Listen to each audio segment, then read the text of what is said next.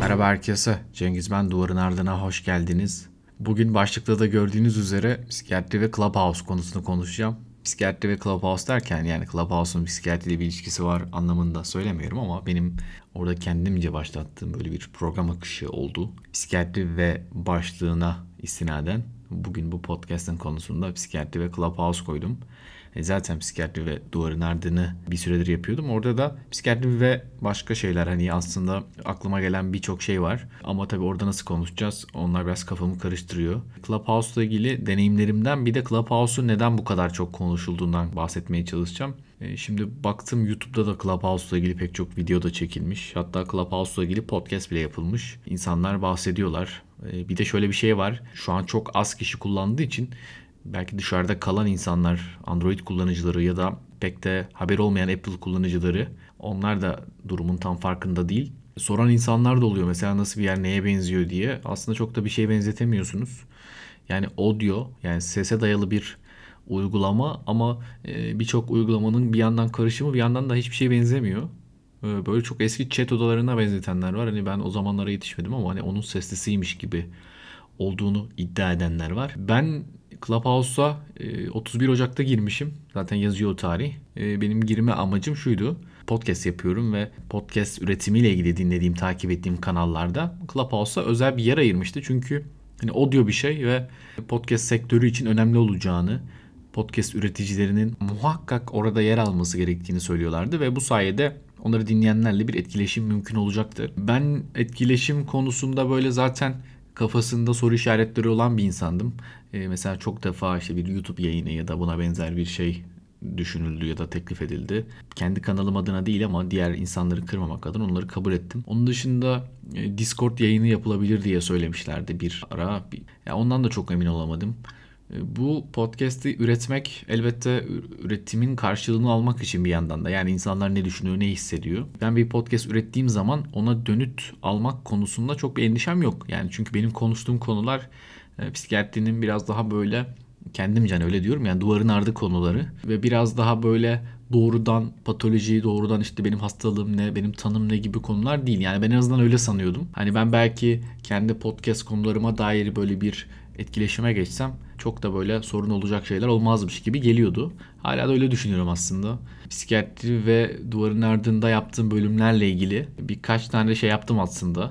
Clubhouse yayını yaptım. Orada mesela belli konuları açtım. Ama tabii orada gerçekten çok garip bir ortam var. Mesela sizin podcast'inizi dinlememiş bir insan sizin podcast başlığınızın altına gelip konuyla ilgili çok alakasız şeyler söyleyebiliyor. Yani sizin içeriğinizi belki dinlemesi ya da sizin tarzınızı bilip gelen insanların konuştuğu şekilde bir e, diyalog sürsün istiyorsunuz ama sadece başlığa göre bir şeyler söyleyip çıkıyor insanlar bazen. Biraz ortamın tuhaflığından bahsetmek gerekiyor. Yani olumlu tarafları da var, olumsuz tarafları da var. E, zaten hani birçok durum için bu geçerlidir, insanlar için de geçerlidir.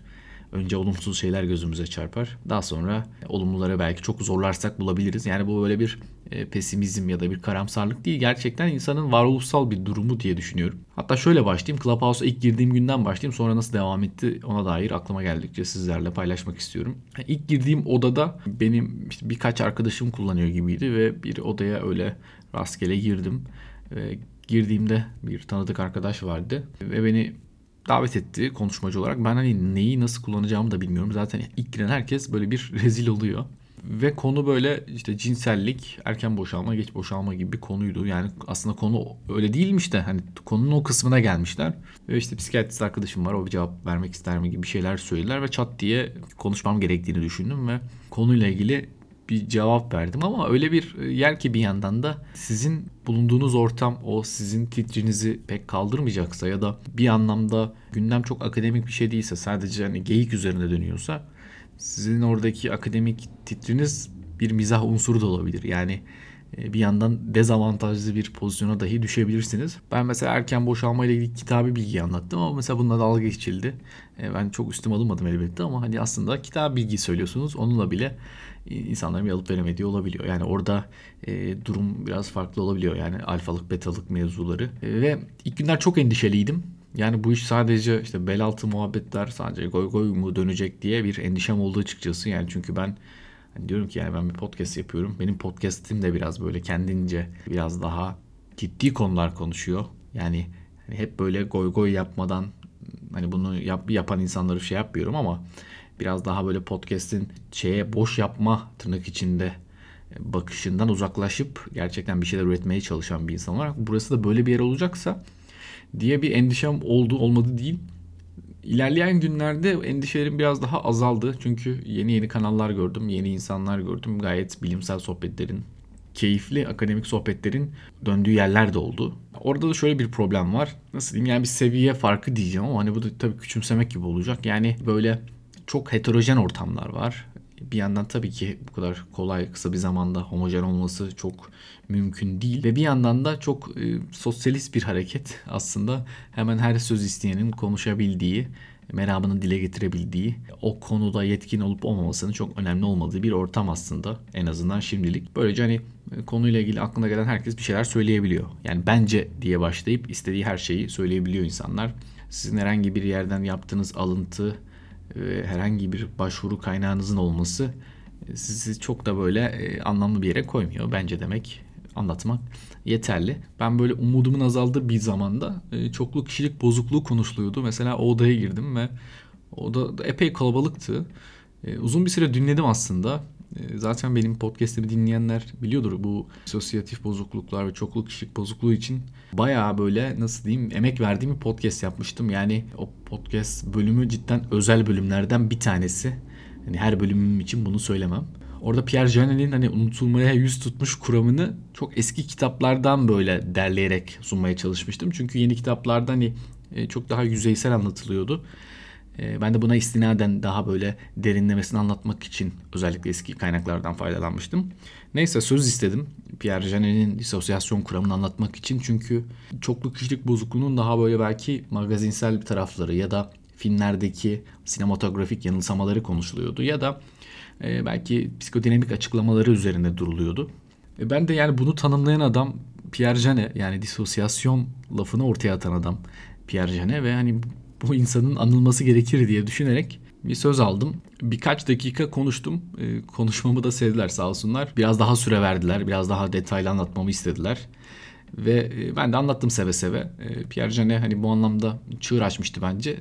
Gerçekten de isminin anılması gerekiyordu. Daha sonra şey oluyor yani böyle özellikle psikiyatristlerin olduğu odalarda ya da işte klinik psikologların, psikologların olduğu odalarda bir şekilde bir takım böyle işte siz hangi ekoldensiniz, siz hangi okulu benimsiyorsunuz gibi diyaloglar yaşanıyor. Ben açıkçası bu tarz şeylere hiç böyle hiçbir zaman bir hakim olmadım ya da hiçbir zaman bir okula, ekole yatırım da yapmadım. Ee, insanların kendini tanımlama biçimi varmış yani işte sonrasında bu diyaloglar sona ererken birçok insan işte Freudian okuldan ya da başka türlü işte ego psikolojisi okulunda ya da işte bilişsel davranışçı terapi ekolünü takip ettiğini vurguladı. Ben bir şey vurgulamadım ve bana da işte hocam siz herhalde Pierre Janet ekolüsünüz gibi bir şey dediler. Aslında hani hoşuma gitmedi de değil yani benim de bir ekolüm varmış ama değil yani Pierre Janet de benim ekolüm değil. Diğer başka insanlar da benim bir ekolüm değil. Sadece konu onunla ilgiliydi ve onunla ilgili okuduğum şeyleri anlattım. Yani çünkü konu onunla ilgili. Yani adamın adını koyduğu antiteyi adamı anmadan konuşursak olmaz diye adamı söyledim. Hani onun okulunu benimsediğim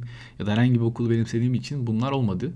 Neyse ama şöyle bir şey var. E, biraz böyle konuşabiliyorsanız, biraz derdinizi anlatabiliyorsanız, insanları da sıkmadan ya da böyle çok üst perdeden konuşmadan insanlar da size aslında bunun karşılığını veriyor. Yani mesela birçok insan takip isteği gönderdi. Birçok insan bir şekilde e, benden haberdar oldu. O zaman daha çok yeni girmiştim Clubhouse'a.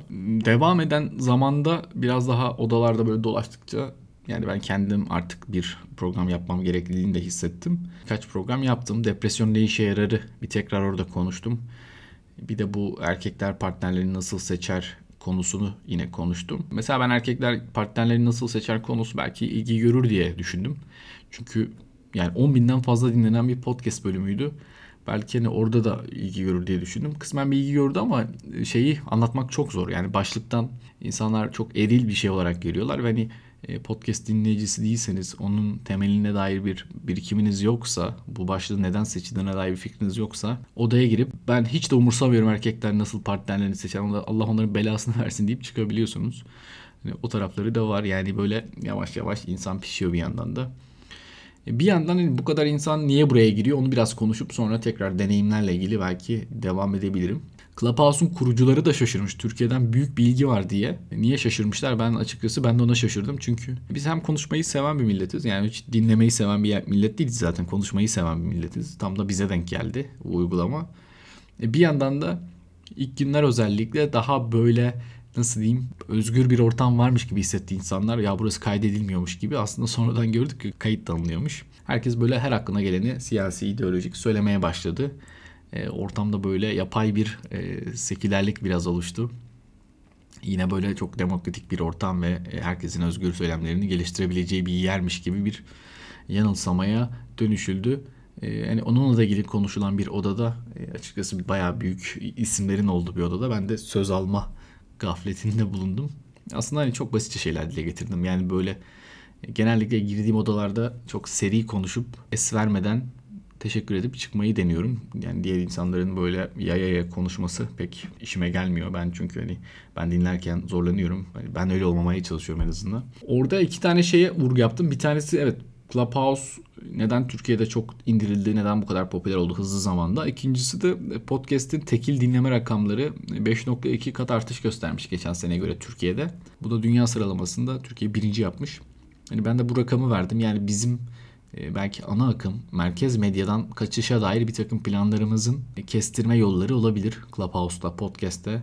Yani belki de o yüzden biz bu rakamlarda yukarıdayız. Bir anlamda belki daha böyle e, demokratik bir medya anlayışı olsa, daha belki katılımcı, herkesin görüşlerini dile getirdiği bir medya olsa insanların bu ihtiyaçları daha azalabilirdi diye düşündüm. E, bunu söyledim. İnsanlar da genellikle bu düşüncemi benimsedi. Yani çok da itiraz edilecek bir konu yoktu ortada. Bir diğer Clubhouse oturumu o benim en çok dinlenen oturumum oldu. Yani birçok insanı davet ettim. Yani kendi oturumummuş gibi anlatmayayım. Beraber düzenledim birkaç arkadaşımla beraber.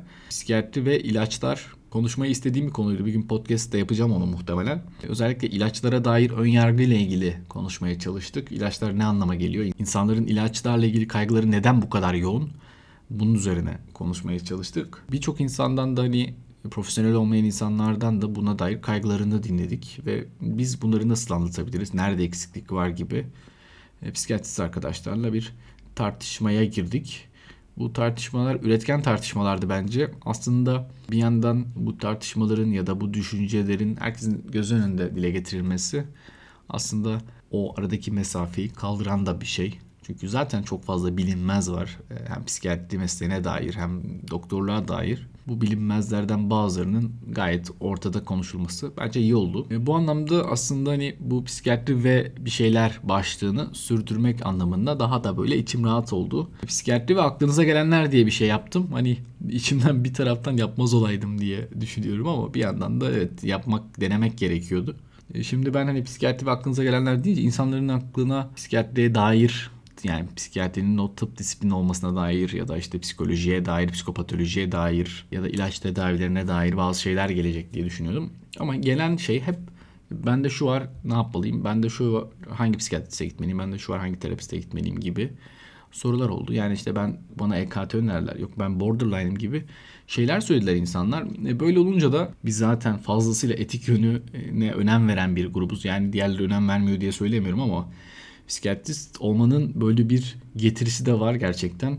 Her konuyu her yerde konuşamıyoruz. Her hastalık her yerde dile getirilemiyor. Bu bizim uyguladığımız bir otosansürden ziyade aslında konuşmacının kendi onurunu korumak için, onun mahremini korumak için. Elbette bu durum bazen hani anlaşılması güç bir şey olabiliyor. İnsanlar işte dediğim gibi Clubhouse ortamında herkes her şeyini anlatıyor. Yani cinsel partnerini nasıl birlikte olduklarını, onu nasıl aldattığını, Eski sevgililer mesela aynı odaya girip cinsel hayatlarını anlatıyorlar. Bir anlamda gerçekten pornografik bir tarafı da var Clubhouse'un. O yüzden insanlar belki buna dair şeyler gördükten sonra bizim odanın ciddiyeti biraz böyle fazla gelmiş olabilir. O yüzden bir şey de demiyorum.